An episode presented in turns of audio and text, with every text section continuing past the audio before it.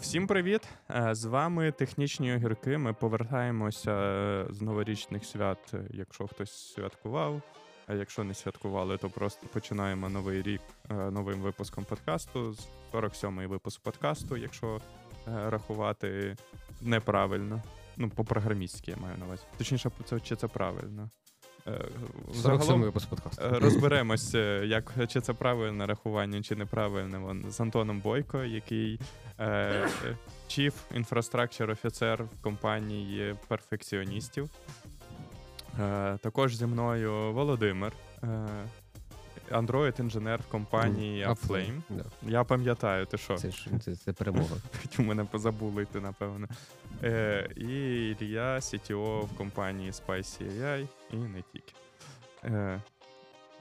Поговорити, я не знаю, можемо для розтравки все ж таки, як правильно рахувати, з нуля чи не з нуля? А?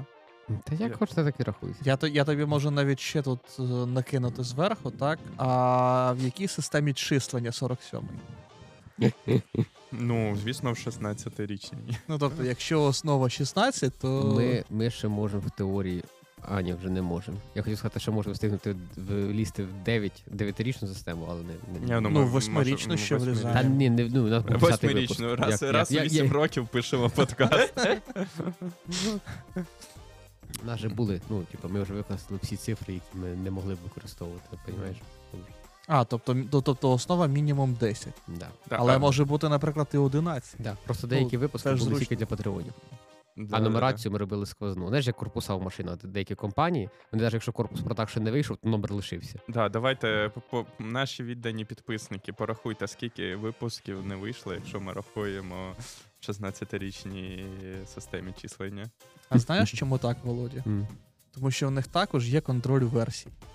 Ти ж коли в тебе коміт не виліз на прод, ти ж його не видаляєш, цей коміт, ти його залишаєш. Так і має бути, все правильно. У нас теж багато в утілюк пішло. Багато того, що, можливо, мало б піти в утілюк, йшло на YouTube. Буває. Да. Але хтось десь переплутав утіль і не утіль, тому дуже багато чого пішло на YouTube. Пішло в шорти на YouTube. А я думав, то і є утіль. До речі, ми в останніх випусках подкасту говорили, що було б круто, якби ми змогли підняти 300 підписників до кінця року. Да, ми поняли, що як сильно ми недооцінили нашу любиму аудиторію. Ну, насправді, якщо бути по чесноку, то вся аудиторія, яка прийшла, це прийшла зі шортів. Ага. Ну, типу, шорти — це наш основний... Так, а нафіга ми тут сидимо 2 години? Давай просто це... Шорців нарубаємо. Ну, так шорти рубаються з того, що ми тут сидимо 2 години. Я пропоную сидіти 2 години, не випускати великі випуски. А ти прикинь, скільки шорців можна за 2 години назнімати? На рік вистачить. Там мені пуш... Я вже відписався від нашого каналу, там кожен день щось прилітає. Ну, типу, але цей ми спробували частіше, ніж кожен день постити, і наче, типу, це негативно сказалось на... Я колись чув... Наприклад, Володя відписався. Да, Володя відписався. Я колись чув якусь древню байку ютуберів. Це, очевидно, древня байка, тому що я не можу ніяк її підтвердити, що взагалі Ютуб не любить, з точки зору автора, більше одної якоїсь, типу, зміни в день. Типа, вигрузити одне відео, там, чи там один шорт, чи там створити плейліст на каналі. Ну, тобто, в тебе, типа, от по байках, які ходять в інтернетах, має бути от одна якась дія на день з твоїм YouTube-каналом, не більше. Але все ще... Цікава теорія. Ну, це, да, це байка. Найефективніший, насправді, типу, якщо в шорт-термі дивитись, найефективніший спосіб покликати підписників – це стріми, як виявилось. Ну, типу, у нас після кожного стріма зараз там плюс 20, плюс 30 підписників. Просто так. Тоді в мене друга пропозиція. Ми стрімимо просто стрімимо. Кожен день. Да. Ні, не кожен день, щоб по 3 години. Ми беремо якийсь там день, типа там, так, щоб далі не було вихідного. Типу, словно там неділя вечір. Ага. От. Просто стрімимо. З цього стріма нарізаються шорти. І все. І мені не треба їздити.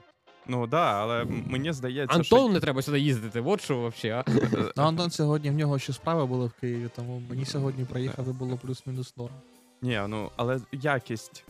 Мені здається, що Якість спілкування от так офлайн, і коли ми на стріму, вона трошки відрізняється. Аналітика про підписникам тільки що сказала про друге. Ну то аналітика, дивись, є... Я як стартапер... Фімочка, ми вже були в этом діалогі, я чувствую, много потеряємо. Диви, я як стартапер скажу, що важливо не тільки кількість підписників, а ще й їх ретеншн. І для того, щоб ретеншн підтримувати, нам потрібно випускати регулярні випуски. А в тебе є така аналітика, до речі? Він стартапер, він не думає аналітику. Як подумали в офісі, так і їдемо. Я так придумав, я так сказав. Ні, мені просто реально цікаво. Мені цікаво, тому що я зараз... У нас не... Ну, коротше, у нас були відписники в... Коротше, ми експериментували з рекламою трошки. Ми там, не знаю, декілька тисяч гривень витратили на рекламу. Там Настя може точніше сказати, скільки. В смислі ти махаєш головою? Ну, ми 1000 на... Ну, коротше. Ми витратили якусь кількість... Ми купили тиждень реклами на маніфесті і... Що таке маніфесті? Маніфест? Маніфест? Той, що індюар? Так. Це дуже древній сайт, список україномовного ютуб-контенту. Просто сайт, який збирає всі україномовні ютуб-канали. Да. І там, щоб туди попасти, треба... Ні, ти можеш попасти безплатно. Тебе просто в першу лінію ставлять, якщо ти купуєш. Там дуже демократичні ціни. Там мені подобається. Я не знаю, я останніх років 3 за маніфестом не слідкую, тому я можу ахеріть як потеряти актуальність цієї інформації. Але то, що вони продавали, це от них був цей рейтинг, там по категоріях розбито. По-моєму, якщо в тебе більше 1000, то це вони навіть самі тебе додавали, але якщо в тебе там від якоїсь меншої кількості, то ти міг просто їм написати «я такий-то, такий-то». І видно, що проєктом займається мало людей, тому що десь через тиждень тебе додають. Ні, ну, коротше, останній раз, коли я написав, коли нас таке додавали, ну, там же вони ж ліміт там. Там є якісь, так, так. Підписників, а потім ти писав, що от у нас вже там 200+, то може варто їм написати. Я написав, і вони на наступний день вже додавали. Ну, видимо, люди виросли трошки. Але там чувак казав, що він, типу, переводить проєкт тільки в підтримку. І, типу, ну, розвивати сайт саме там новими фічами він не буде. Просто буде підтримувати в актуальному стані. Ну, я кажу, я... Ну, і там, насправді, є автоматизація, бо вона пише, там, типу, аля, от цей канал випустив новий ролик, там всякі такі лейбли є, вони, скоріш за все, ну, типу, він підтягує, там, тих, кого додав, він уже... Прикольно, прикольно. Ну, коротше, там є категорії, і ти можеш занести їм денег, по-моєму, через Patreon ти працюєш, чи якось через особисті, не пам'ятаю, не суть. І там є рейтинг, наприклад, там ти вибереш категорію, там, типа, IT, да? Там є канали. І вони з номерками. Перший, другий, третій по популярності. По підписникам. Да, ти можеш бути саме першим, просто біля тебе буде цифра, що ти насправді в місті, там, типа, 250-й, але через те, що ти дав денег, ти саме вверху. Так. Ну, ми таку штуку якраз спробували. І ти можеш, по-моєму, собі якісь там кастомні емоджі поставити. Ну, коротше, там, типу, ну, це ГОшка, ну, народ, типу, люди, типу, робили ГОшку, типу, щоб робити просто правильне діло, і я, ну, типу, я більше, я, по-моєму, Міша, типу, фамілія людини, яка цим займається, цим проєктом, ну, типу, очевидно, що він маніфест, як на мене, він ніколи не був йому в плюс.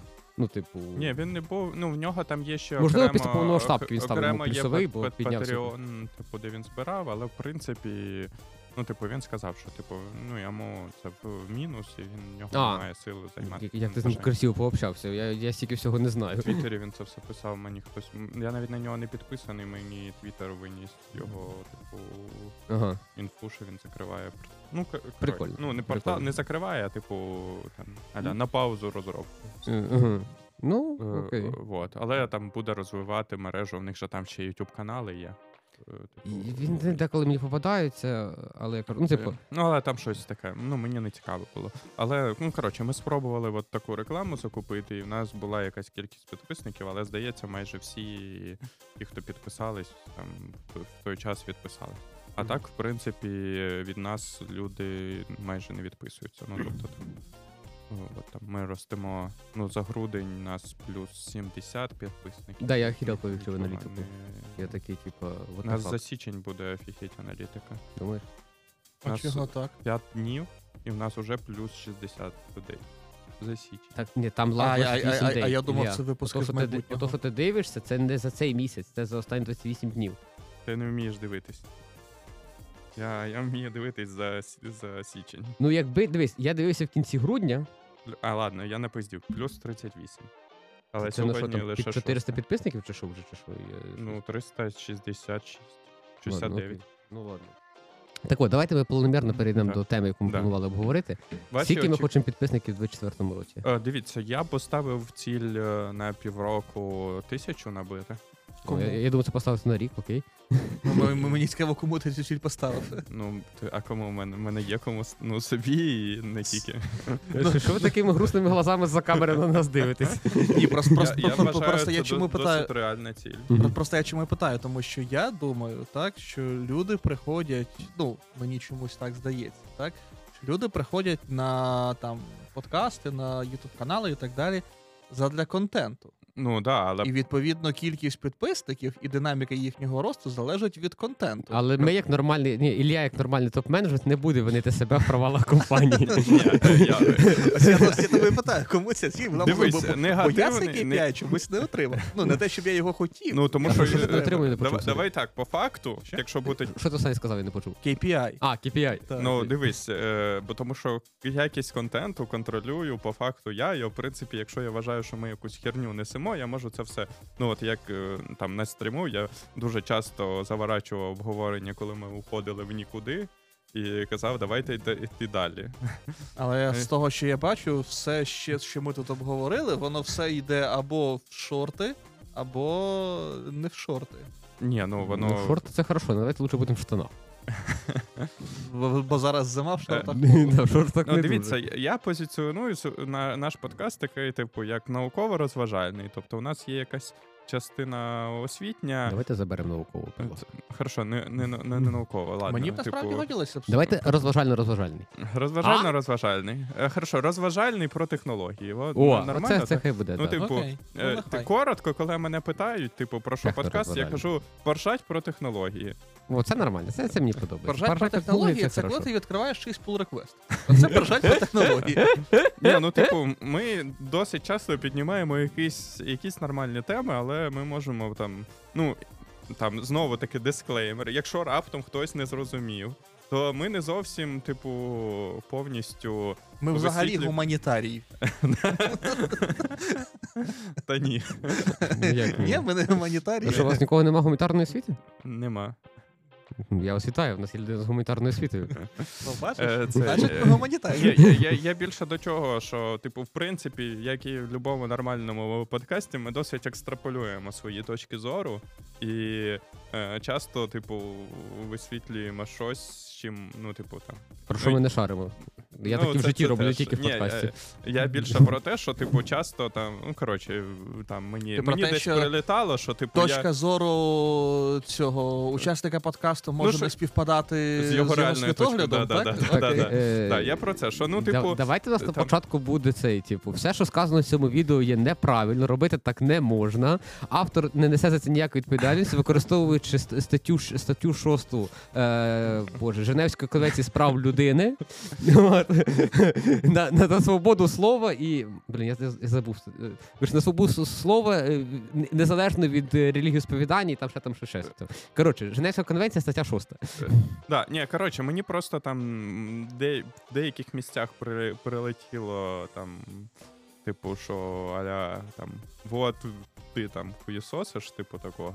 Але в принципі, ну, типу, це. І що? Ні, ну мені то пофіг. Я просто, типу, більше я до того, що люди не розуміють, що, типу, ну, часто для того, щоб було це шо. Це, знаєш, ми могли б дуже, дуже нудно, напевно, сидіти і розсусолювати, там, як правильно найменувати змінні чи щось таке. Там, типу, цитувати дядька Боба. Але ж... Але дядька Боб вже написаний дядюшком Бобом. Ну, типу... так ні, ми цитувати його будемо. А, ну це все хорошо. Ну, я про те, що це міг би бути сумний подкаст, де ми такі, типу, да, от це правильно, от так треба робити. Мені, знаєш, нагадує це. Але ж ми хочемо, щоб було якесь шоу, щоб це було цікаво слухати. ХПЗП був Клопотенко в гостях. І вони записували випуск, і він в якийсь момент, типу, щось там говорить, він такий, типу, заходжу я в сільпо і такий, блядь, запікайте. І Трембовецький такий, блядь, ви ну охеріли на цьому ютубі, типу, всім все треба запікувати, вже в сільпо нельзя сказати. Він такий, буде в тебе 10 контрактів з магазином, які продають продукти, тоді поговоримо. І він сказав якраз таку думку, що... А ми можемо поки не запикувати ні сільпо, ні варус. Копатенко, подай нам трошки грошей зі свого контракту з варусом.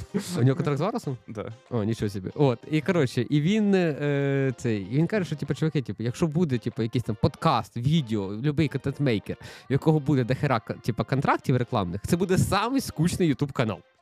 Тому що ця людина не буде говорити нічого. Тому ми робимо це по кайфу. Так, тому ми робимо без реклами для того, щоб говорити все, що думаємо. Ні, просто до нас не приходять рекламодавці. Давай робити вигляд, щоб ми просто спеціально відмовляємо. Так, ми всім відмовляємо. Бачите, ми навіть UL вже більше не рекламуємо. Бо UL в цьому кварталі ще не заїс. Так, так, так. Та й взагалі. Тобі не дали зарплату чи що? Яку зарплату? А, ти фаундер, в тебе тільки витрати. Я забувся, вибачте, як це працює. Зарплату, блін, придумав він таке. Да.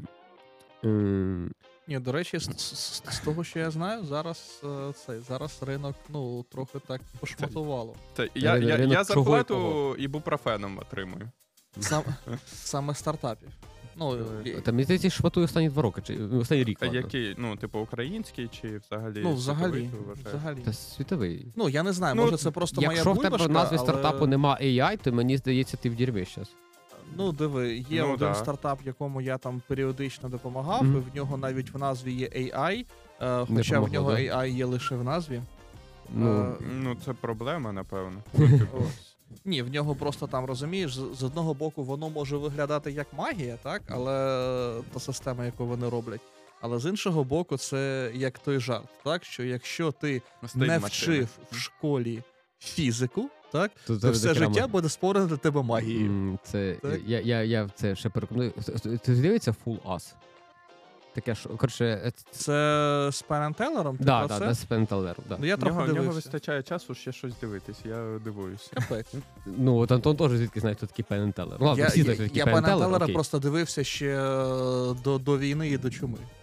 Та мені здається, блін, вони типа, блін, я не знаю, типа це... Я, кстати, я поражаюсь, як люди в їх віку по сьогоднішній день на сцені грають такий перформанс. Ну, типа, в них вся ця магія рук не потерялась, оце все, вони, типа, я такий... Ну, Пен Теллер, до речі, вони були навіть в Гранд-турі, здається, в 3-му сезоні. О, окей, прикольно. Це в гостях у Кларксона. Блін, вони стоподово з Кларксоном зійшлися. Ну, ладно, типа, Пен ні, а от Теллер, він теж такий, типа... Ілля сидить, не понімає, ти не знаєш про що. Пен Теллер — це одні з самих відомих magicians, фокусники. І в них є особлива фішка. Тому що вони в рот їбали асоціацію фокусників. А вони, типу, розкривають фокус? Ні, вони доволі політкоректні. В цьому плані вони розкривають тільки ті фокуси, які вже просто, типу, вже не знаю, хто не розкрив. А я думаю, типу, розкривають тільки фокуси чорних. Ні. Вони не особо, типу, насправді, ну, типу, мені здається, вони, типу, плюс-мінус респектовують до цієї всієї штуки, що, типу, не розкривати фокуси просто так. Тобто, вони дуже відомі в світі фокусничества, магії цього всього. Вони дуже скілові чуваки, вони багато що роблять. І в них є, власне, шоу. Це одне з основних шоу Лас-Вегаса, яке вони знімають. Це Full Ass. Це приблизно як Україна має талант, тільки для людей, які роблять Magic. Не той Magic, де типу, комусь занесли і здання построїлись, а там, де голубя вилітають, шапки, оце все. От. Вони, і типу, ти до них приходиш, як типу, людина, яка робить магію, показує їм свій трюк, агром'яна аудиторія, вони на тебе дивляться, і в кінці цього перформансу вони такі, типу, ну, якщо вони не знають, як ти це зробив... Вони намагаються відгадати, ти зробив цей фокус. Як ти це робиш. І вони, типу, якщо ти їх обманув, то вони подарують просто трофей. Ну, типу, понятно, що фішка не в трофеї, понятно фішка, що в тому, що після того, як ти обманув Пен Теллера, ціна на твій білет в Лас-Вегасі росте в 2 рази, тому що ти стаєш набагато більш відомим фокусником. Та навіть якщо ти просто з'явився на тому шоу, то це там плюс 30%. Да. А якщо тобі ще дали, типу, фул-астрофі, так в тебе, да, типу, ціна на твоє наступне шоу в Лас-Вегасі це 2х. Я тепер поняв, що це, типу, аналог, точніше, не аналог, а як? Битва екстрасенсів, да. Ти спочатку невідомий екстрасенс в якомусь селі, 2 рази прийшов на СТБ, і ціна твій візит виросла. Ні, я більше про те, що я назву нарешті зрозумів, що це типу антонім до SmartS. А тут Full S, да? Я не знаю, ні, тут... Full S, типа, обмани нас, типа, воно так і є. А, Full S, блін, а я такий, типу, знаєш, тупий зад, так. Гострий ніж. Ні, це типа, обмани нас. І так, до чого ми це все починали, бо поки тут Іллі пояснив, хто такий Penn & Teller, то... Про стартапи ми говорили. Да, про магію ти говорив, що і там був чувак, був фокус, який він показував. Чувак міняв довжину проводу зарядки до айфона на літу. Ну, тобто він тримає провід, він там класичної довжини, він там щось шук-шук, і це вже провід 5 метрів. Потім він опять шук-шук, і провід отакий. От. І при цьому всьому айфон далі заряджається. І температура в приміщенні не змінювалася, знаєш, там не настільки, щоб холодний гарячий душ. Не настільки, щоб оце, давати такі. Так ні, ну може він там якийсь цей біологічний технології. Так, я поняв, ми не будемо сказувати пошлу цю фігню. Ну а може в нас є хтось там, хто нас слухає, кому 12 років і кому я як... Перже. Якщо 12 років, відпишіться. Ти що, ми маємо... Підпишіться назад, а ми поки консильнемо Володю. Підпишіться на технічні огірки і відпишіться від Android Story. Так, і відпишіться від Володі. Так от, і там все закінчується тим, що він типу, і далі він дістає блок, я можу погано переказувати цей фокус, але суть, він дістає блок живлення, втикає його в руку свою і iPhone заряджається. І далі він підходить. Він підходить до цього Penn & Teller'а і починає тикати в їхню руку, і в цей момент iPhone показує, що він заряджається. І далі постає коронний номер, типу, він каже, я все. І він йде там на дискусію з ведучою, поки Penn & Teller будуть думати. І він робить, як на мене, взагалі хід конем, і він лишає їм цю зарядку з цим проводом. Тобто, ну, двом професійним людям, які по 40 років займаються магією, лишає реквізит, з яким він це робив. А я знаю, навіщо б я, наприклад, лишив реквізит. Шо? Я б лишив реквізит лише тоді, якщо цей реквізит взагалі ніяк не причетний до цієї магії. І він прямо демонструє, що він тикає в руку блок живлення, типу, айфон заряджається, забирає від руки Телера, типу, айфон, типу... А це коли він пішов, воно теж так продовжило працювати? Ні. Коли він пішов? Ну, коротше, я насправді, в мене є ідея, що це кастомна прошивка на iPhone. Я також думаю, що це щось за iPhone. Я насправді думаю, що це багато прецізійно, думаю, що він розібрав Apple блок живлення і поставив туди маленьку батарейку, яку хватило рівно на оце, поки він тикав Телера, і він лишив, батарейка вже здохша, і все. І там далі обичний лайтнінг. Ні, я би просто, типу, на iPhone щось зробив, типу, з iPhone, особливо там, я у старій, там, 13-й iOS, наприклад, джейлбрейкнутий. І там ти береш, що хочеш, допилюєш. Ну, мені це все-таки набагато складніше, чим просто розібрати. Ні, ну я просто як інженер. Ну, так, як софтвер-інженер тобі туди ближче, так. Або взагалі, я бачив таке, що відео, просто запиши відео, вруби відео і синхронізуй, блядь, це все, і все. Ну, коли ти лишаєш людям iPhone, провод і оце все, то так... А, він і iPhone лишив? Ні, не так. Ну, так відео закрив і все. Він взяв iPhone Телера. Він взяв iPhone, типу, судді. Ну тоді це точно там на проводі якась зарядка. Просто може віджати. Якусь маленьку батарейку і далі замикаєш контакт там пальцем банально. Можливо, щось таке, але він лишає їм це, вони там щось тикають, дивляться, і цей дає оцей спіч, і він каже, ну знаєш, я не знаю, як працює цей фокус. Але хір з ним, я просто як зарядка до айфону не знаю, як працює. Але повернемось. Він каже, тому що достатньо адвенс-технологія для мене не зрівняна з магією. You fool us.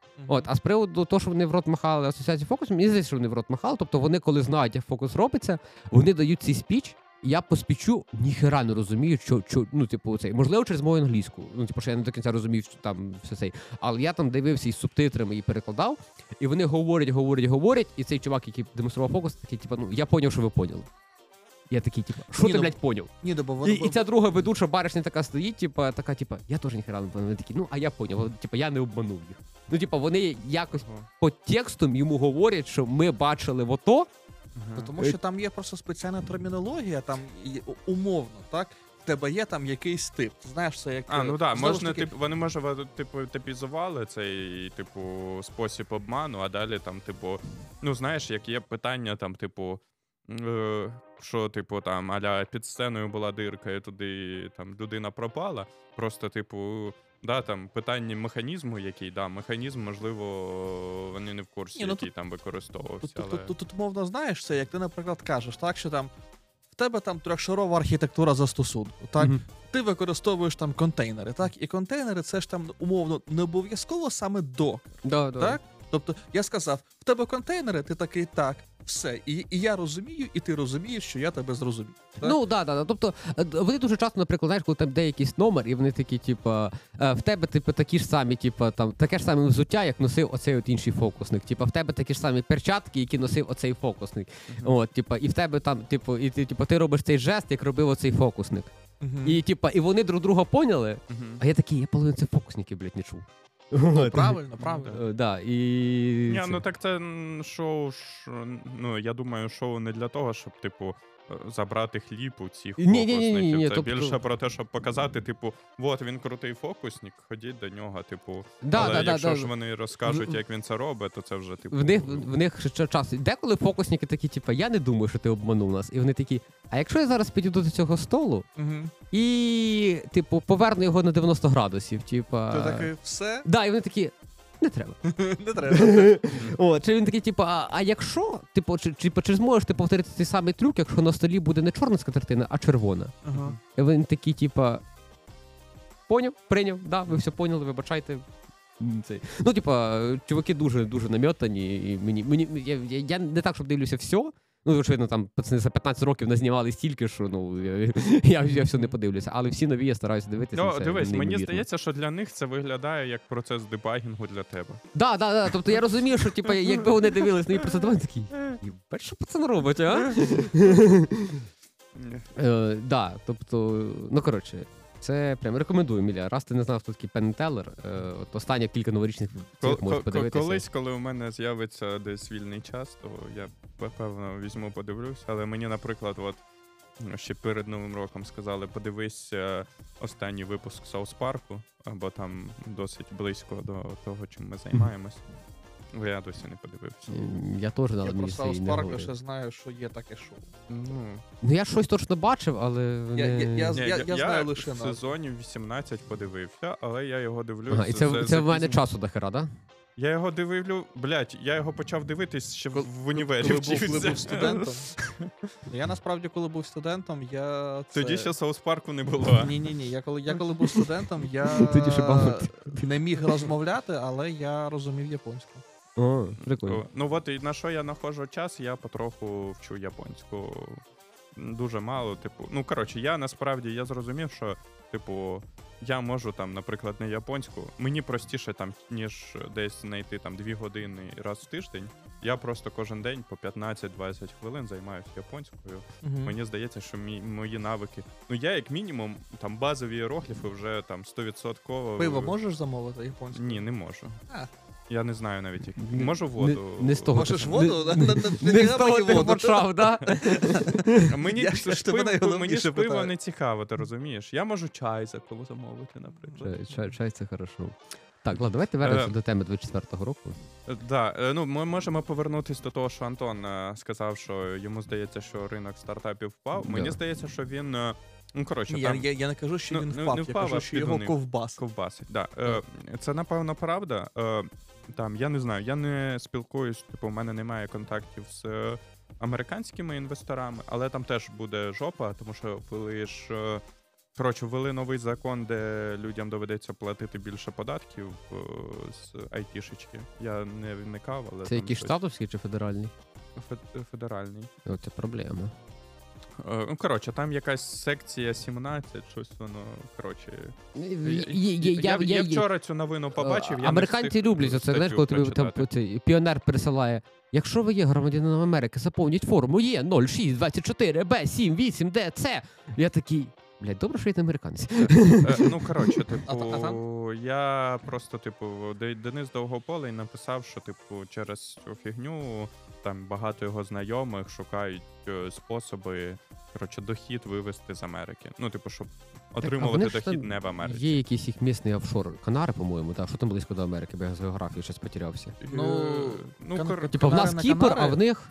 Канара на Канара, я знаю, що Нідерланди насправді, так? Ірландія. Ні, Нідерланди. Саме Нідерланди, вони дуже намагаються якось полегшити. Ірландія найбільший офшор Європи. Там найменші на податки. Ні, стоп, а то, напевно, про те, що Нідерланди пробують пропихнути менші податки для IT-компаній, які в них локуються. Так. Це не про то. Це про те, що вони... Я поняв, про що ти це? Це те, що 3 місяці тому вони видали десь? Дивись, там є ще різні податки. Є податок на прибуток, а є податок на те, що в тебе співробітники. Це трошки різні податки. В Нідерландах пробують штати податок на співробітників, щоб вони, типу, просто компаніям було більш комфортно там, типу, знаходитись. І я думаю, що в них це продавлює, що в них там, в них, перше, Booking має агромінні, помірка Нідерландів, і Сімоніті, їхня якась локальна контора. Я просто був Ти питаєш, от в Києві є бізнес-центри. Сентія там є... Ти питаєш там CY на початку. Суть в тому, що в них там є оцей бізнес-центр, бізнес такий райончик, як їхати в сторону Гарден Парка в Амстердамі. І ти туди заходиш, і там йдуть здання, і там на одному зданні, знаєш, така там вивіска, типу, тут такі-то компанії, такі-то поверха, якісь класичні оці всі штуки в бізнес-центрі. І ти йдеш так глиб, і тут просто 4 агромінніших, не знаю, це трошки, напевно, трошки нижче паруса, напевно, по 20 поверхів, але вони широченні, довжелезні, 4 здання, і просто перед цими 4 зданнями таблички, офіси компанії оцієї. І всередину ти вже заходиш, і там вже нема оцей, яка компанія на якому поверсі. Яка команда на якому поверсі. Так, там вже яка команда. В Майкрософта взагалі своє село. Тобто, я думаю, що це все-таки... Я дивуюсь, як його досі не перейменували, там, в Майкрософтляндії. Це типа як, це от Mountain View Вепла і...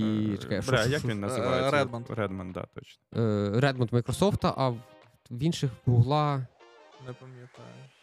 Але в Microsoft так, Microsoft реально своє слово. Тому коли ти мені кажеш, що це просто 4 будівлі десь там в місті... Ні, розумієш, фанк це взагалі люди, які вне гри.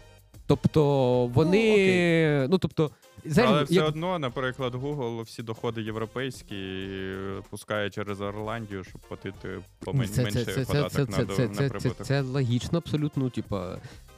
Тобто я чому говорю, що вони вне гри? Тому що в них є ресурси на все.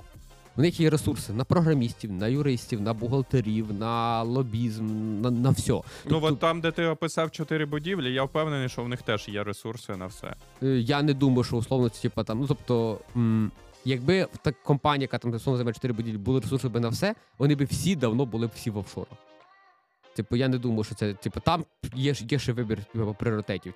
Нам треба вкластися в оце R&D, чи наняти оцих програмістів, чи оцих юристів. Тобто вони ще думають, їм ще треба балансувати. Я думаю, що після якихось там, та навіть після 200 людей ти вже можеш реально собі... Ні, там про офшори це взагалі інший розряд, але ти, як ти кажеш, що на маркетинг, на юристів, я вже не гроші на все. В мене колись був проєкт з Бразилії, так, і я точно не знаю, як це має працювати, але я пам'ятаю таку цікаву штуку, що в Бразилії там на рівні законодавства є якась там, умовно, там регуляція, що якщо ти підписуєш контракт, якщо ти бразильська компанія, і ти підписуєш контракт не з бразильською компанією, то там умовно за ті гроші, які ти платиш в ту іншу компанію, ти маєш ще додатково платити якийсь там податок в державу.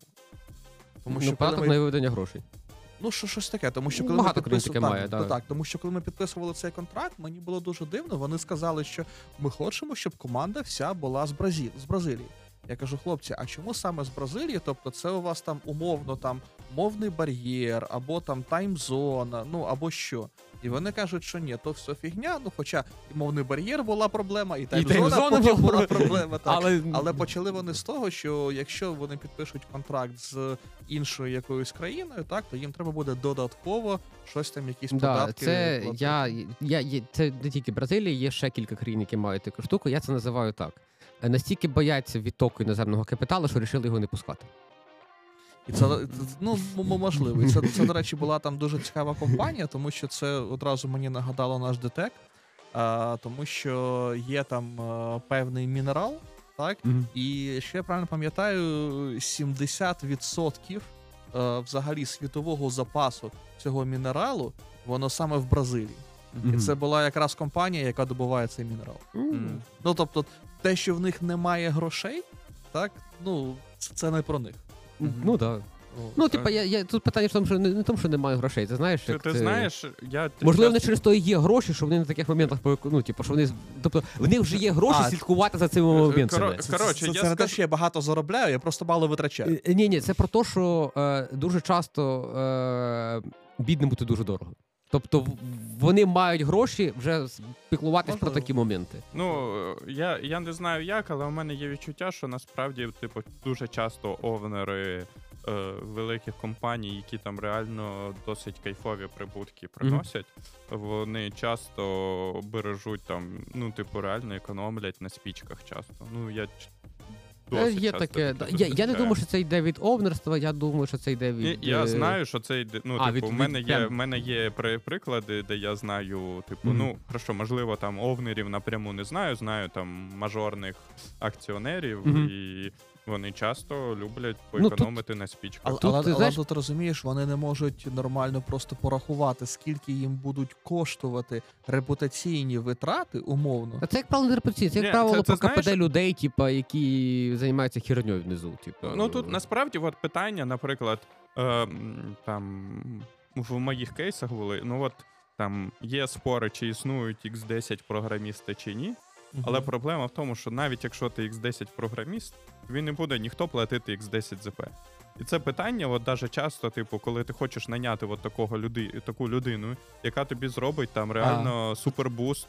Тобі кажуть, що по ринку ось така має бути зарплата. І тобі реально для того, щоб там, блін, на 1000 баксів заплатити цьому чуваку більше, тобі доводиться, блядь, ходити і принижуватись там перед всіма, щоб довести. Ну, я образно принижуватись, але, типу, реально є кейси, коли тобі доводиться... Прям, блін, дохеріще зусиль перекласти, щоб... Ти розумієш, а компанія, там, мільйон в місяць — це дивіденди, які виплачуються аукціонерам. Це дуже часто, знаєш, видно, типу, помилки аутсорс-компаній України, які от економлені в якійсь херні, наприклад, всіх десктопні компи. Я не знаю, чи зараз це ще актуально, але, типу, десктопні компи, 8 їх оперативи, SSD-шник — це щось, типу, в тебе модний комп в цій компанії, якщо в тебе SSD-шник там стоїть.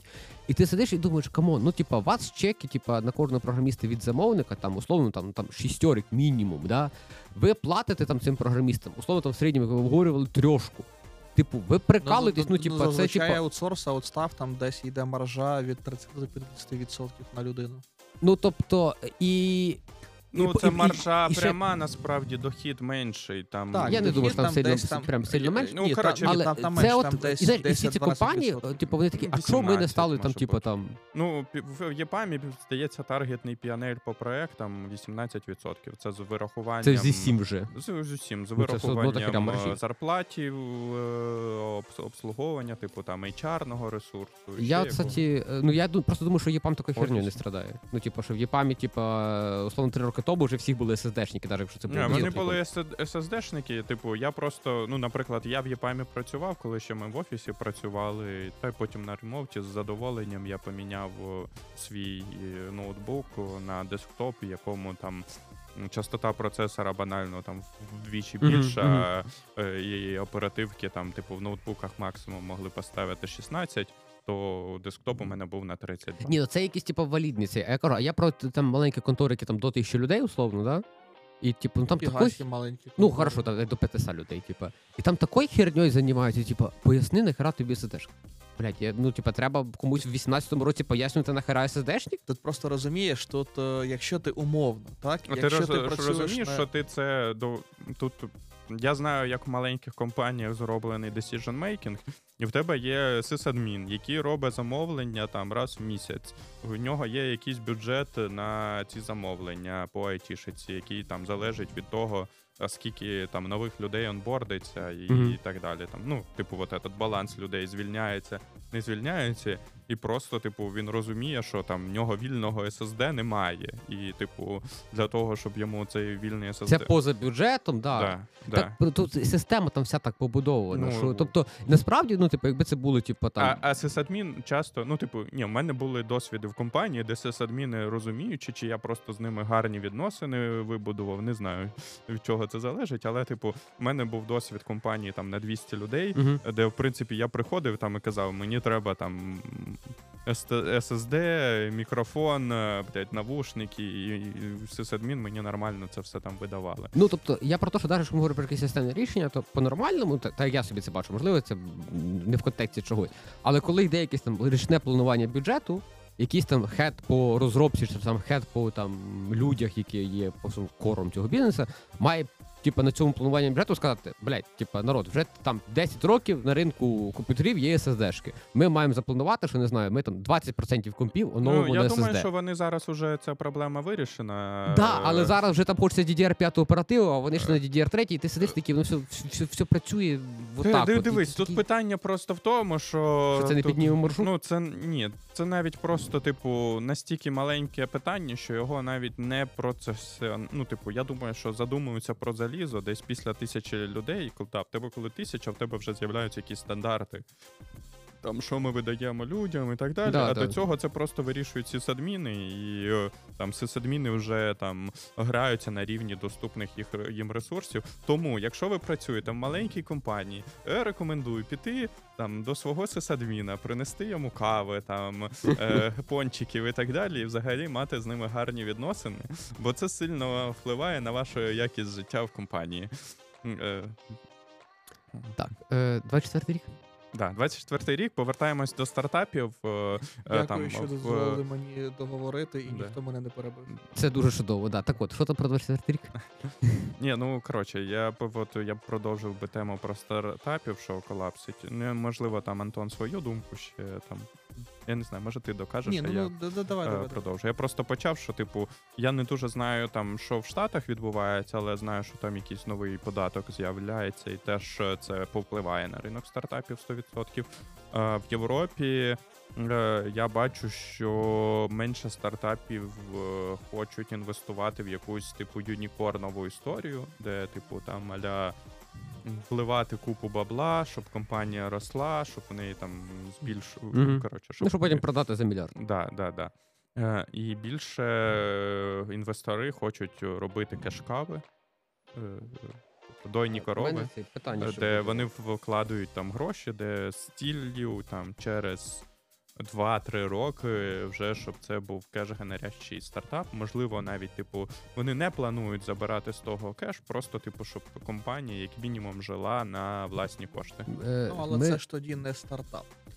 Ну, тому що це, умовно, в тебе вже йде перехід в... Ну, це вже перестає бути стартапом, але там, ну, типу, що в стартапі? Типу, тобі дають гроші там на умовні 2-3 роки роботи, за ці 2-3 роки тобі потрібно знайти бізнес-модель. Ти роздув бульбашкою, тобі треба продатись. Ні, ну стартап не тільки про продатися. Це теж вихід. Ну, типу, там більше цілі такі, що, типу, ну, потенційно можна... Ну, коротше, це більше про те, що там я бачу, типу, там, інвестори, які вкладаються... Ну, раніше просто, наприклад, те, що там до війни, наприклад, було. Люди могли... Інвестори ми наявність світової рецесії спеціально ігноруємо? Ні, ну вона є. Я просто, типу, описую там, те, що я спостерігаю. Ну, вона, рецесія є, але, наприклад, там в Штатах прогнози, що ставка в цьому році повернеться до нормальних розмірів, які вважаються приємними, і типу, що гроші будуть... До нормальності до яких? Це до, типу, 2%? 2% чи щось. Ага, ну, коротше, типу, там позитивні, типу, там, як, не, МВФ, міс, коротше, Нацбанк Штатів, я не знаю, як він там називається. МВФ Штатів?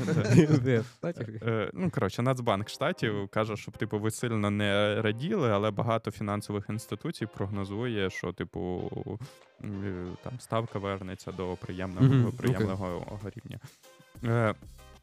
Але більше, типу, там, тут аж... Є ставка, звісно, яка про кредити і так далі, але в цілому, типу, я просто спостерігаю за якимись там тенденціями в світі інвесторів. І от раніше інвестори такі, типу, ну от ми готові вам давати гроші, постійно там підливати, там допомагати шукати там наступні раунди інвестицій, місце з ними заходити, то зараз це більше реально там, типу, от ми там даємо, там через 3 роки ми подивимось, ми може вас продамо, там, ну коротше, типу, не готові тримати цей асет там десятки років. Це зв'язано явно з ставкою, тому що, ну, у інвестора все вибір. Ну, типу, дивіться, в тебе там, условно, в тебе є там N доларів, да? Все є опція купити тупо S&P 500 на ці гроші. Все є опція тупо поставити на депозит. Ну і далі вже йдуть якісь такі менш тривіальні опції, типу вкластися в стартап, відкрити бізнес, відкрити кафешку, не знаю, почати займатися, відкрити барбершоп, там бла-бла-бла. І ти ж як людина, яка от заробила ці N доларів, вони ж на тебе не звалилися, да, з неба, вони впали. Ти почнеш вибирати, ну, да, типу це, і коли в тебе ставка від на американські цінні бумаги, як під час ковіду, 0,8%, ти такий, ну це я навіть інфляцію не при... ну типу це херня. І вони починають шукати десь, де процент буде получше. Але ставка на цінні бумаги потягнула з собою ставку на долари. І виходить, депозит теж на депозит. І тоді, да, в тебе маса бабла, тому що бабло в інвесторів ніколи не пропало. Воно в них є на рахунках, і вони розуміють, що треба з ним щось зробити, щоб воно не пропало. І вони починають вкидуватись це. І в, ну, мені тут, ну, в початку ковіду почали там в айтішку вкидувати, під час чогось іншого, там щось інше. От, якщо ставка навіть вернеться до 2%, ну, це, мені здається, народ просто вернеться в те, що було років 8 назад. Давайте купимо S&P 500. Ну, тобто я не думаю, що це прям позитивно вплине на стартапи. Можливо, якось погано рахую, але... Мені здається, що стартапи і S&P 500 дуже сильно між собою теж пов'язані. В тому плані, що... Ну, якщо ми подивимось, от в другий рік іде рецесія. Mm-hmm. Там, я не дуже тісно зараз слідкую за фондовим ринком. Але от за минулий рік, там, до того, як... Десь рік тому, да, Монобанк закрив свій Монеінвест. От в мене основна інвестиція була це в S&P 500. Там. Mm-hmm.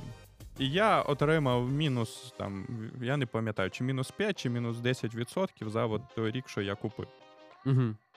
Тому... Я хочу розподивитися. Не сподобалось тобі така лотерея? Не сподобалось. У мене єдина з акцій, які я купив... Ні, ну дивитись на такий індекс, як S&P 500 на розрізі року, це, як ми розуміємо, ні о чому. Ну, просто, ну... І да, і ні. Ну, типу, все одно ти можеш... Якщо порівнювати зі стартапами, то да, тому що стартап – це історія інвестицій, там, ну, до 5 років мінімум, напевно. S&P 500, він же про те, що, перше, він дуже рідко сам по собі міняється. Тобто, там, це як правило, світова новина, якщо якась компанія виходить або входить в S&P 500. І вони ж, ну, типу, просто в там... тебе або весь ринок росте, або весь ринок падає. Ну, типу, да, я про те, що типу всі ці індекси, вони ж зроблені, типу, ну там, як які, але такі, як S&P 500, вони ж зроблені як максимально консервативний спосіб інвестування. Тобто вони, ну, оці, да, всі ковіди, світові рецесії, вони такі... Мінусів мало би не бути. Ні, мінусів мало би не бути на протязі там 10 років. Ну, але вони оце, от, що там рік до року світовій економіці міняється, вони на це не дивляться. Вони літають, ви вийшли цього діла. Мені тут трошки теж, ну, мені здавалося, що на протязі року якраз, типу, там, а-ля...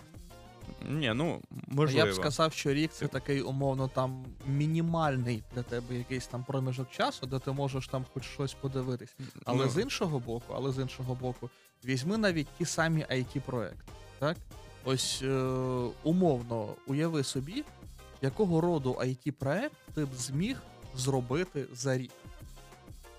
Ну, то як лише дивитися? По думці в IC ти маєш за рік запускати 12 стартапів. В одне обличчя?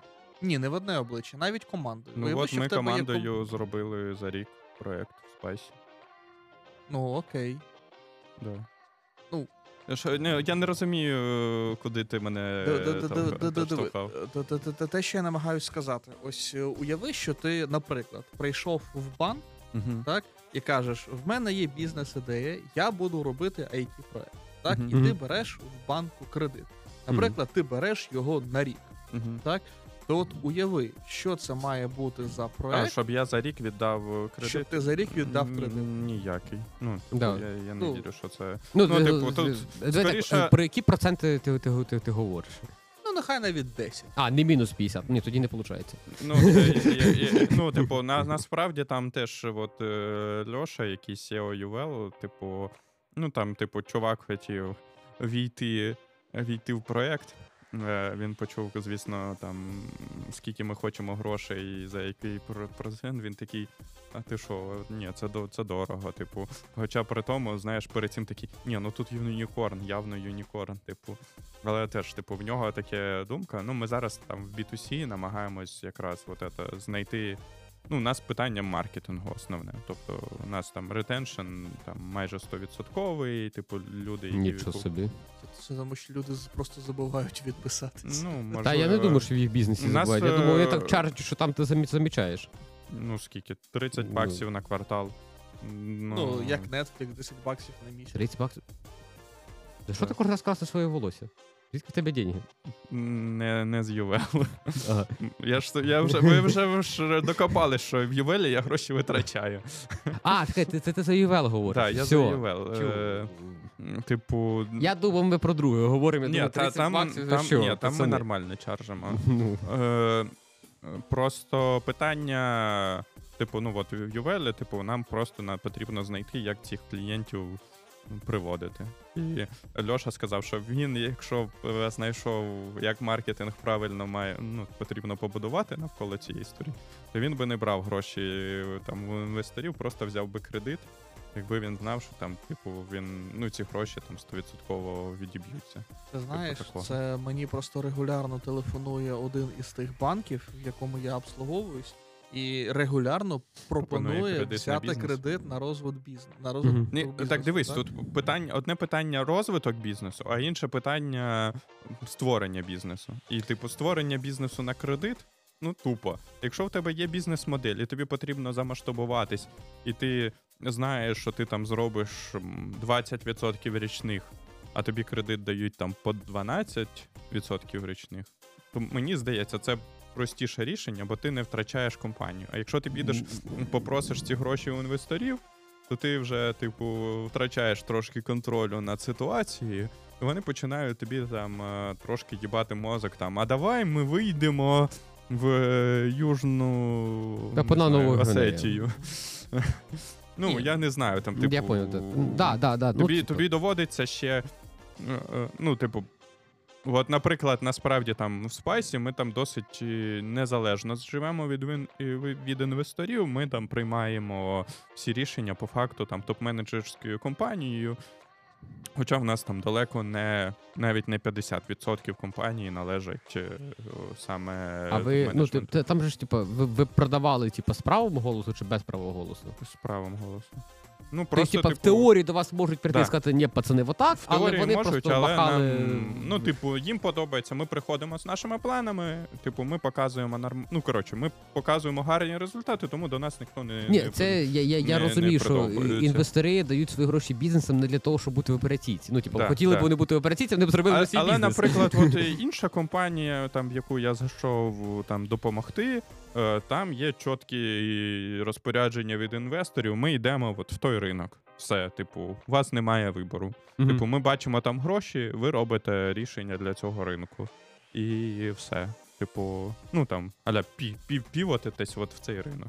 Там не те, щоб там, ну, коротше, там більша частина технологій, яка зроблена, вона залишається. Там, скоріш за все, там на місяць доробок доведеться зробити. Ну, пейменти, юридичка, класичні штуки. Ну, коротше, там не питання пейментів, це все вручну робиться, це, типу, там аутсайд. Мене більше питання технологій тривожить, і там, типу, з точки зору там софтварного продукту, який роблено, там. Ну, ми ще там цей місяць, от січень, будемо ходити по потенціально новим клієнтам, спілкуватися, але там мій естімейт, що там на місяць доробок, які там дозволять нам якісь там мінімальне value приносити на новому ринку, на який ми йдемо. Але, ну, реально, інвестори прийшли, сказали, у нас є там N-компанії, в яких в нас є доля, які працюють на цьому ринку, ми можемо вам, типу, зробити теплі контакти, тому вам треба робити рішення для цього ринку. Все. Але якби в компанії справи йшли добре, то, можливо, теж вони б не приходили. Так, я тільки сказати, можливо, через те, що в першій компанії ви показуєте прибуток, приходите з планами, і потім ці плани виконуєте, то інвестори і не вникають в операційку. А якщо інвестори бачать, що бухгалтерія не сходиться, то вони вже тоді починають опускати руки і такі, типу, так, давайте пощупаємо, що там внизу. Ні, реально, там те, що я туди прийшов, це по факту інвестори впустили ровки, бо я працюю по замовленню борда директорів. Ага, коротше. Буває. Якась така фігня. І от тут... Там, наприклад, Льоша, який з Ювелу, він не дуже хоче розмивати там свою частину в проєкті. Тому що він, йому некомфортно десь в якомусь цьому місці, напевно. Mm-hmm. Тобто він там, мені там належить частка проєкту, але він це робив там більш... він вважав... це варто того було. Ні, я тоді і не звільнився, він мені, якби... Ні, я маю на увазі, що ти, коли ти приходив, він, не хотів, через 2 роки шукати нового CTO, такий... Просто, щоб зав'язати, так? Ні, там навіть не стільки... там були складні домовленості, але, ідея була така, що, експертиза, овнершип, теж make sense. Але, там розмитись і потім, втратити. Я думаю, що він не готовий, наприклад, втратити там більше, віддати більше від контрольний пакет. Я думаю, він не готовий втратити. Mm-hmm. Це теж обмежує компанію в якомусь сенсі. Просто рішення. Mm-hmm. Я впевнений, що є певна кількість. Тут його особливість в тому, що в принципі там він. В нього були мінімальні інвестиції на самому першому етапі, там 3 роки тому. І він запустився і побудував дохідний бізнес. Там. І тому він не бачить сенсу, розмивати цю історію. Раз ми заговорили за стартапи, за 24-й рік. Я не знаю, чи це можна називати стартапом. Але в мене є план на 2024 рік написати свій сервіс, який, можливо, навіть колись принесе мені якусь копійку. Відразу я тобі пропоную, що треба робити. Тобі треба знайти людину, яка буде тобі бізнесом. Якщо ти хочеш заробити з цього копійку, а не просто написати сервіс, то тобі треба знайти людину, яка буде займатися бізнесовою частиною. Бізнес-девелопментом. І це буде включати або з одного боку там якусь маркетинг, пошук бізнес-моделі і так далі, з іншого боку, можливо, там пошук інвестицій і всяке таке. Різні аспекти. Тому що, наприклад, Дмитро, не ображайся, Дмитро пилить свій проєкт, але мені здається, що ключова проблема, що в нього немає якраз бізнесового партнеру. Він досі не запустився. Я Дібі скину вже плейліст Y-комбінатора, де 12 відосиків пояснюють, чому треба запуститися швидко. І в нього немає по факту, він там каже, в мене там є і там рекламу, і підписку, і так далі. Але це не бізнес-модель.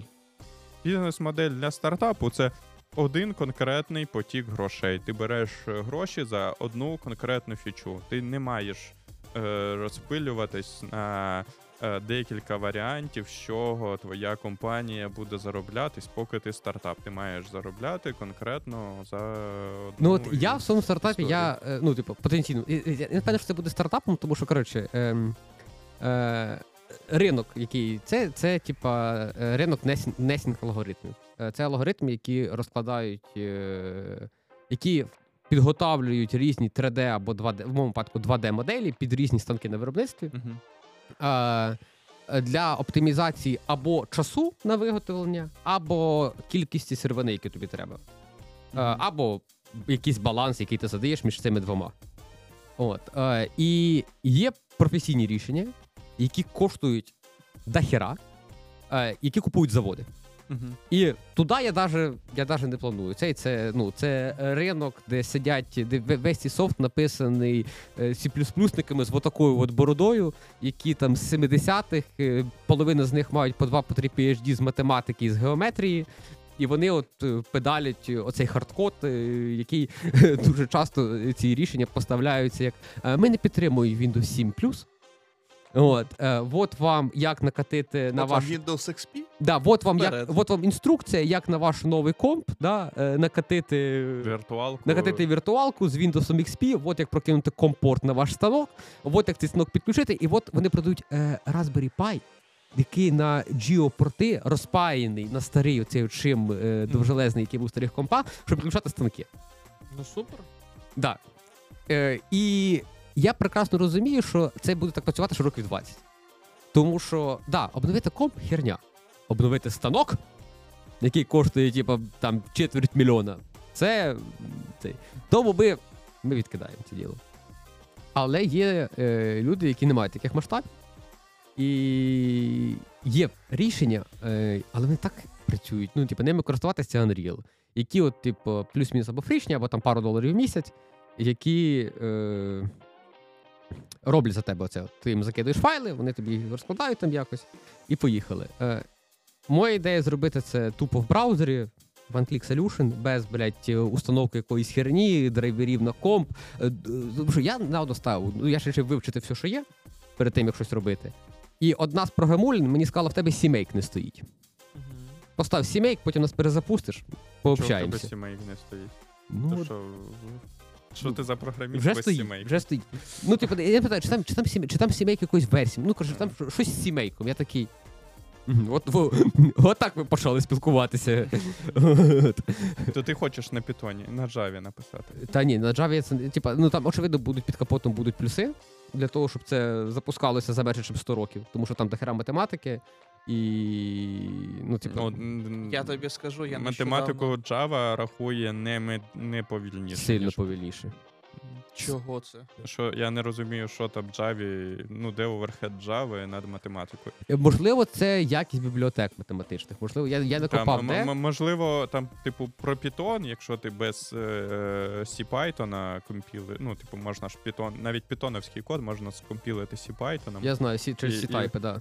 І буде працювати дуже швидко. Там тільки C-шний код, ти C++ не запустиш. Ти тільки C-шний код так можеш робити в Python. Треба Python, компілиться в C-шний код.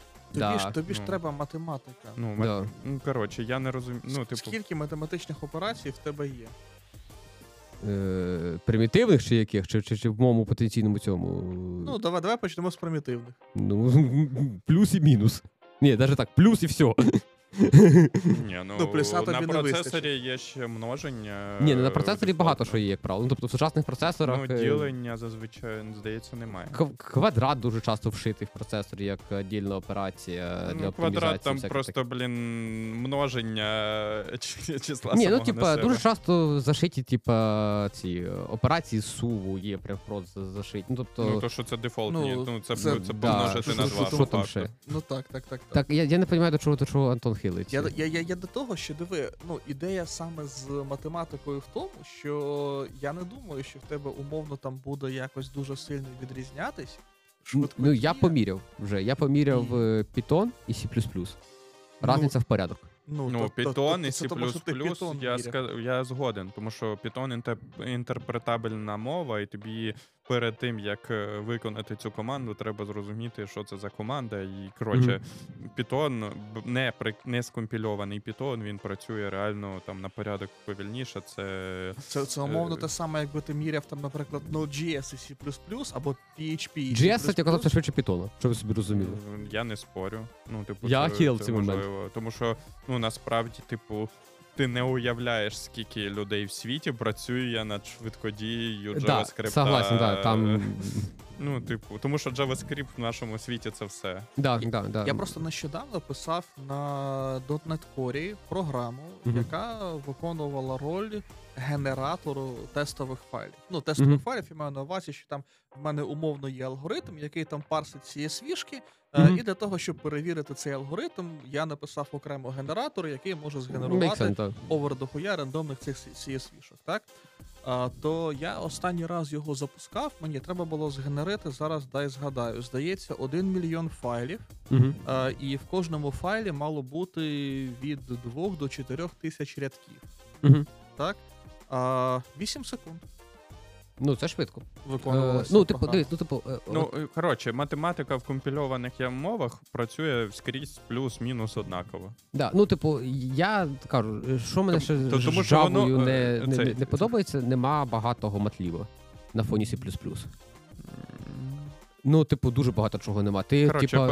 Спробуй. Я просто не хочу, я тобі хочу скоротити життя. Скоротити життя. Дякую. Збільшити, продовжити тривалість твого життя вільного від C++. Спробую із C Python, реально. Я пробую зараз PyBind. Я понял. Це як C-Python, але він вміє іменно в C++, а не в C-шку. Але в тебе все одно будуть часи на, час на крос, на інтерпретацію. Ідея така, що ти в бінарі не компілиш. Там ж PyBin, він працює так, що він компілює повністю C++, який дає інтерфейс як C, який Python вже через C-Type. Але Python тобі все одно ж треба інтерпретувати. Це да. В тебе все одно є інтерпретований environment. Я взагалі думав над тим, в чому хороший C++? Тим, що там все супершвидко. О, Rust! Ой, ще мені, Rust в цьому житті не хватало. Rust-аман. Перше, там все швидко, там дуже багаті матліби. Ти береш якийсь там, Seagull, або береш якийсь, Nest2D, вони просто вміють, там такі речі можна робити. Ти береш Seagull, на C-шку, який на C++, написаний, і ти йому даєш шейпінг і такий, тріангуляція. І там просто 0,1 секунди, і в тебе полігон розбитий на 2000 трикутник. Ти такий. Я б здивувався, якби цей процес відбувався довше. Ти ж розумієш, наприклад, сучасний математичний апарат навколо ігор, там таких операцій в кожному кадрі відбувається мільйони. Попробуй це написати. Це ти на ГПУ чи на CPU? На CPU, просто на баки запустив і все, воно полетіло. Якщо що, є ж ігри, які на CPU працюють, в яких теж багато таких операцій. Можна піти в світ GPU, але ти тоді стільки собі вставляєш. Я мельком дивився на це діло, а ти зразу стаєш обмежений в бібліотеках, тому що там йде напряму якісь вказівки, що оце, тобто вони там починають чути не івчики робити, що якщо отака GPU-карта, то вони розраховують, що в неї вже є оптимізовані оці мат-алгоритми, і через то воно там стаєш, Це якась трохи дивна штука, зазвичай просто там, наприклад, в світі ML-у, то зазвичай, тебе є... Стандарт де-факто куда, і далі вже від інтерфейсів, які дає кода. Куда це вже, ти про серйозні карти говориш, туди я ще не дивився. Серйозна будь-яка карта від NVIDIA, куда compatible, просто різні версії куди. Ага, окей. Вони там, є просто швидкість, наприклад, там моя якась 4080, вона, має менше пам'яті, ніж там A100 і менше операцій може. І друге, що перше, це супершвидко, це просто на CPU. Дивіться, цей стартап поки що на такому етапі, що там GPU точно не треба. Я не буду роздувати цей. Друге, це багатість API. Дякую. Ти ж сказав, що це буде сервіс і це буде працювати в браузері. Тобто всі ці мат-операції будуть виконуватись на бекенді. Тобто ти на бекенді можеш сказати, що мій алгоритм, він оптимізований під умовну таку категорію заліза, і відповідно хостити свій бекенд на такі категорії заліза. Так, але це, але для людини, яка не працювала з бекендом, це звучить дуже складно. Я думаю, що йому більше, ти ж розумієш, що там якась плюс-мінус примітивна GPU-шка, це коштує вже від 40 центів за годину. А він стартап, він же інвестиції не піднімає. Звідки в нього 40 центів? Так 40 центів на місяць – це $1000. Антон говорить все доволі правильно, але я би хотів піти по принципу, я не хочу давати дуже багато нових технологій в проєкті, які я роблю з нуля. І мені зараз PyBind отак хватає. Тому я би всьому іншому, я працював з ДО, так? New Instance, що ти там випуляв, і поїхав. Появиться проблема, да, я буду вивчати якийсь новий інструмент, щоб ефективно її вирішити, але де я можу зрізати кути, ну, типу, я, очевидно, буду їх зрізати. Я б взагалі все на WebAssembly зробив. І це і в браузері. А ось мені цікаво, а WebAssembly, чи може WebAssembly отримати доступ до GPU? Потенційно, мені здається, може. Ну, тобто, в теорії мені також здається, що може. Я не пам'ятаю. Оце була прикольна тема, Вова. Ну, його нахуй той Python. Пиши все на WebAssembly. Є JavaScript, TensorFlow. Ну, типу, є імплементація... JavaScript є все, що завгодно. Хорошо. Ти пропонуєш мені ML-ом фігури розкладати? Ні, я про те, що, типу, відповідь про GPU. Є імплементація TensorFlow, яка працює в браузері. Є емулятор MS-DOS 92-го року, написаний на JavaScript, який повністю працює в браузері. Там я навіть можу, там умовно, я хотів це спробувати. Я хотів спробувати там запускати ігри, які йшли ще під DOS. В мене є доступ до кількох ігор, які пішли ще під DOS. Зараз вони працюють через DOSBox. Я їх з Google качаю. Так от, і... коротше, да. Ідея поки що моя, що це типу Python плюс PyBind. Для того, щоб IPI я на Pythonчику чик-чик-чик і в продакшн, а нормальну математику, я в C++, і там, ну, як нормальний пацан, все написав. Окей. От. І, да, типу, очевидно, ніяких цих, типу, максимально примітивний цей, тобто, і в мене варіант, от, типу, понятно, що перша версія буде взагалі без ніяких денег, чисто, щоб подивитися, типу, це комусь, крім мене, в цьому житті впало, чи може я просто, я пробував вийти за межі бульбашки, пошукати це рішення, я вважаю, що я вийшов за межі бульбашки і пошукав, але, ну, ти ж нікого не знаєш. От, подивитися, чи ще комусь в цьому світі це треба, чи це я собі якусь херню придумав. І от варіант платні фічі, насправді, в мене до проблеми, типу, я такий, може це, але єдине, що я придумав, що, типу, плюс-мінус може бути корисно, це зберігати історію. Типа, якщо ти платний чувак, зберігати історію того, що ти, типа, які фігури ти закидував і які результати ти получав, щоб ти все мав до них доступ. Ну, типа... Ну, як у Бамболабі, print history. Типа такого, да. І скільки я тобі треба грошей платити за таке? Поняття немає ще. Це, коротше, я погуглив, поки є... Ну, або сайз обмежувати, що ти можеш нетити. Коротше, є дві епішки браузерні, які дають доступ до GPU. Це WebGPU і WebGL. Вони дають доступ до GPU-шної акселерації. До речі, також WebGL. Так, про WebGL я раніше чув, я забув. Ну, я надіюсь, що... Ну, WebGL, він же більше про картинки якісь відмалювати, а от я надіюсь, що WebGPU дає там якийсь доступ, типу, там, математику прям на відюхі робити. Тобто, бачиш, можна все перефігачити на WebAssembly. І взагалі не полетити за ДО, там, статіку захостив. На Cloudflare. Cloudflare, до речі, вже... Його тошнить від Cloudflare. Його тошнить, так. Хочу, дякую. Тобто нам зараз прибиральницю доведеться викликати. Ну, добре, візьми там, не знаю, там, Azure Blob Storage, візьми Amazon S3. Якщо що, в DigitalOcean теж є свій CDN.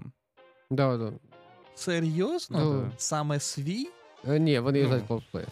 Вони Cloudflare юзають? Ну, ладно. Просто, коротше, в них можна захостити статік. Якщо в тебе був домен на Cloudflare, а потім ти переїхав на DigitalOcean, то вони там, ну, типу... Нічого не змінилось. Два саппорта вже між собою там просто... Я вже 2 місяці сиджу, закінчилось тим, що мені саппорт ДО, а в мене CNAME не працює. І, ну, а там нема чому ламатись. Ну, CNAME, вашу мать. І... Саппорт ДО в якийсь момент такий написав, каже, типу, мен, типу, це проблема на нашій стороні, ми зараз себе внутрішній домен заведемо і просто в себе на своїй стороні з консольки тебе зароутимо. Я кажу, окей, зробіть, воно почало працювати. Я відкриваю консоль ДО в себе, і в мене ніхера не помінялося, але воно почало працювати. Я кажу, чуваки, а що ви зробили? А вони мені просто скріншот, бля, з якоїсь внутрішньої херні. Такі, ми з себе підняли віртуальний домен на своєму DNS, який через оце от тепер роутить тебе куди треба. І я розумію, що, ну, типу, в мене контроль на цю херню тільки через саппорт.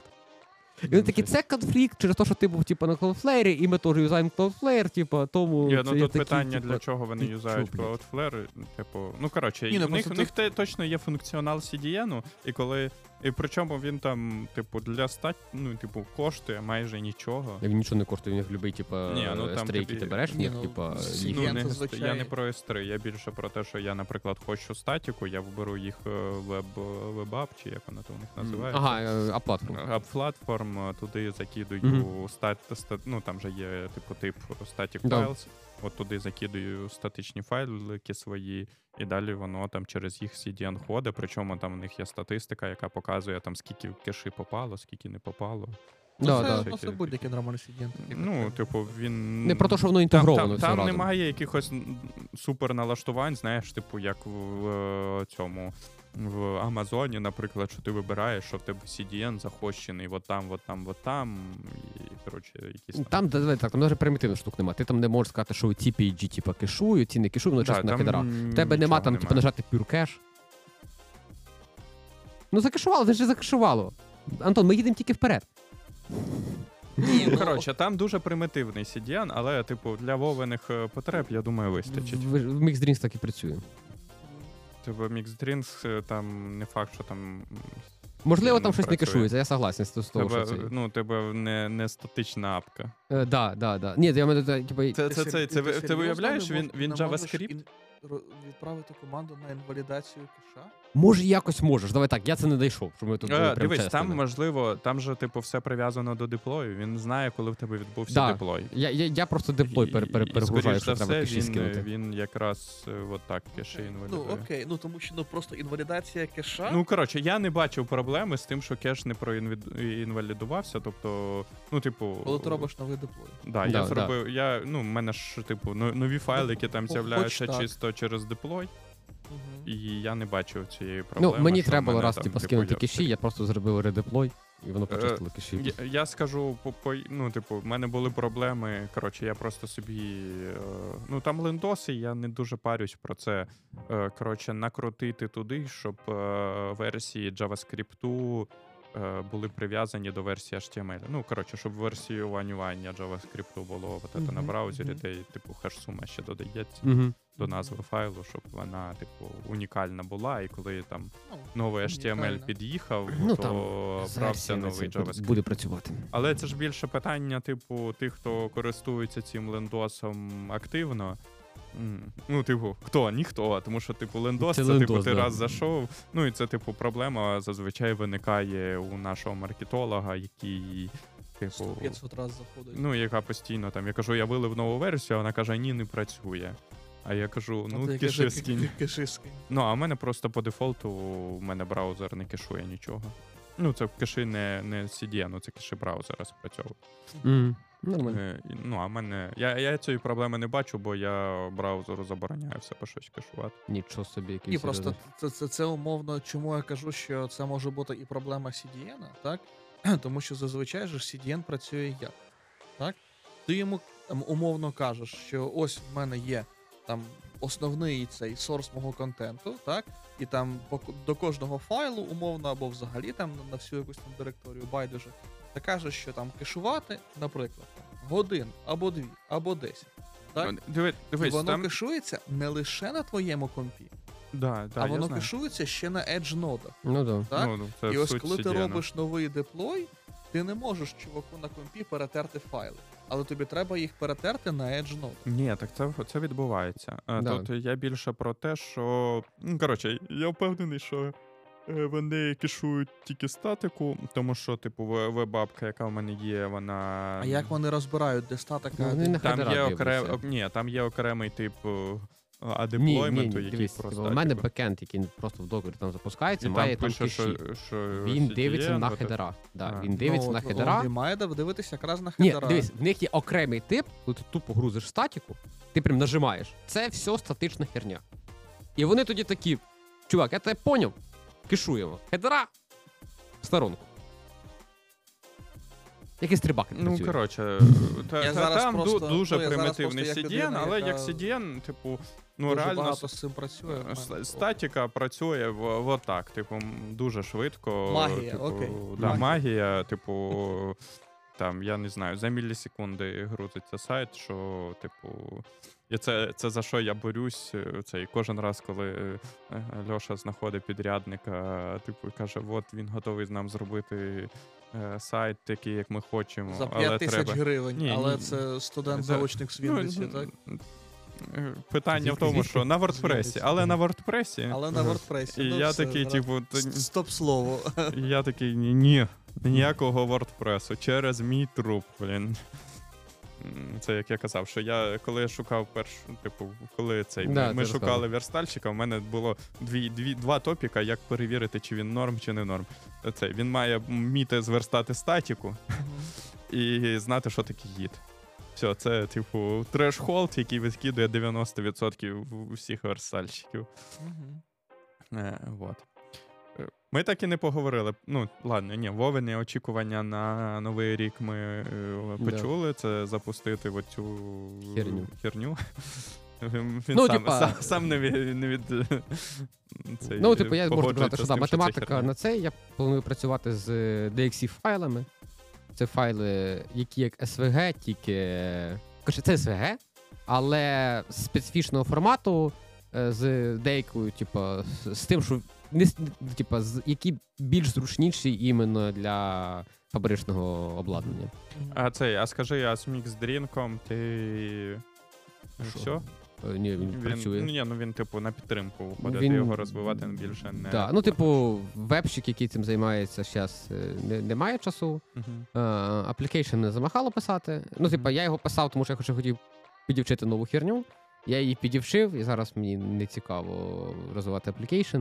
І його там не особо, типу, народ ставить на фоні користування сайтом. Ну, тобто, якщо користування сайтом, це там в місяць 300 людей, там 400, як де. Ну, типу, це ідеально по переходу з Гугла тільки. Можливо, хтось ще вбиває просто так в строку.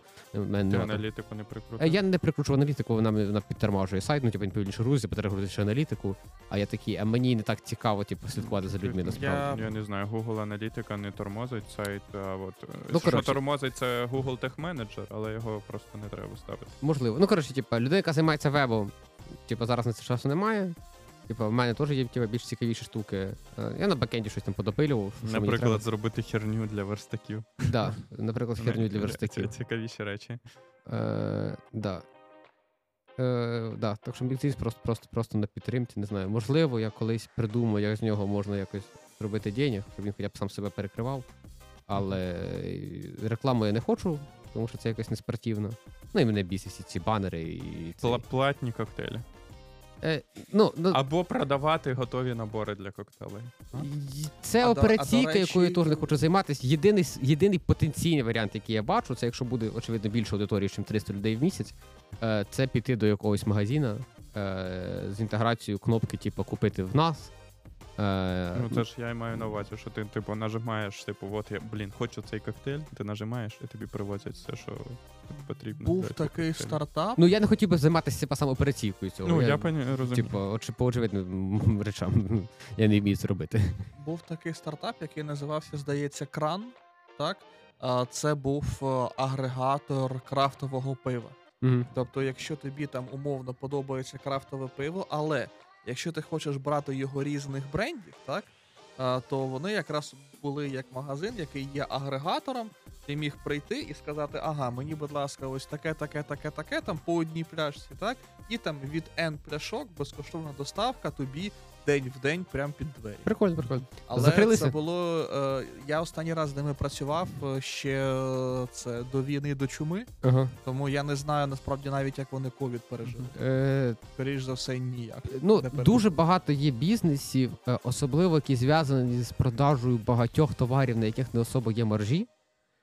І ще з їх комбінацією, які, не знаю, ну, типу, мені здається, що це як бізнес ніхто в житті не розглядає, там просто тримають вся ця індустрія, настільки ентузіасти, яким щось подобається, там демпінгують, що це просто нереально. Це, типу, там фурнітура в тканях, в текстилі, де оце ти заходиш в цей магазин, і там в нього просто, типу, там 2000 позицій, які в нього є, бо там 5000 пуховичок, 2000 гудзиків.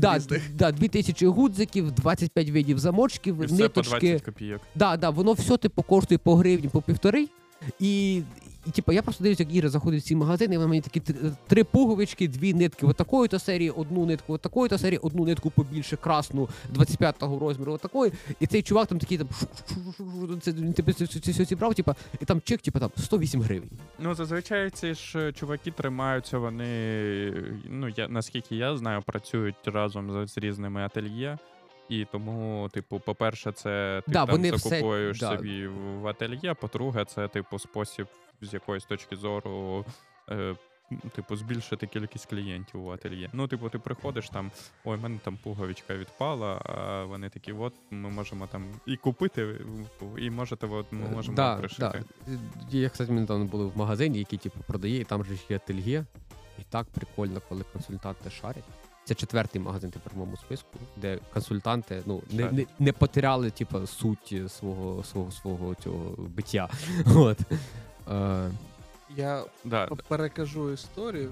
А можемо я вже нам треба ще один, напевно, да? Закрив випуск, да. Я думаю, що якщо ви хочете почути плани мої, Антона, на наступний рік, то дивіться наступний випуск наступного року. Наступного тижня. Але для того, щоб ви цей випуск не втратили, то вам потрібно підписатись, поставити колокольчик. Включити колокольчик. Включити колокольчик, щоб він вам ділінькав. Вибрати там всі нотифікейшени. Ну, ні, можете на шорти, з шортів приберіть. А ми сам галочку нотифікувати про шорти? Давайте не ставити галочку нотифікувати про шорти. Я не знаю. Настя, ти почула? Не став галочку нотифікувати про шорти, якщо таке можна. Таке можна. Коротше, ми щось зробимо. Напишіть коментарі. Напишіть під останнім шортом, який зараз є на каналі. Та краще під відео. Під відео, ладно, хорошо. Напишіть під відео коментар, які ваші плани на наступний рік. В наступному відео ми, звісно, їх не обговоримо, але, можливо, через відео. Якщо там будуть якісь цікаві плани, які нам сподобаються, ми обговоримо теж, я думаю. Да. Всім хороших вихідних. Все, стопаємо. Да.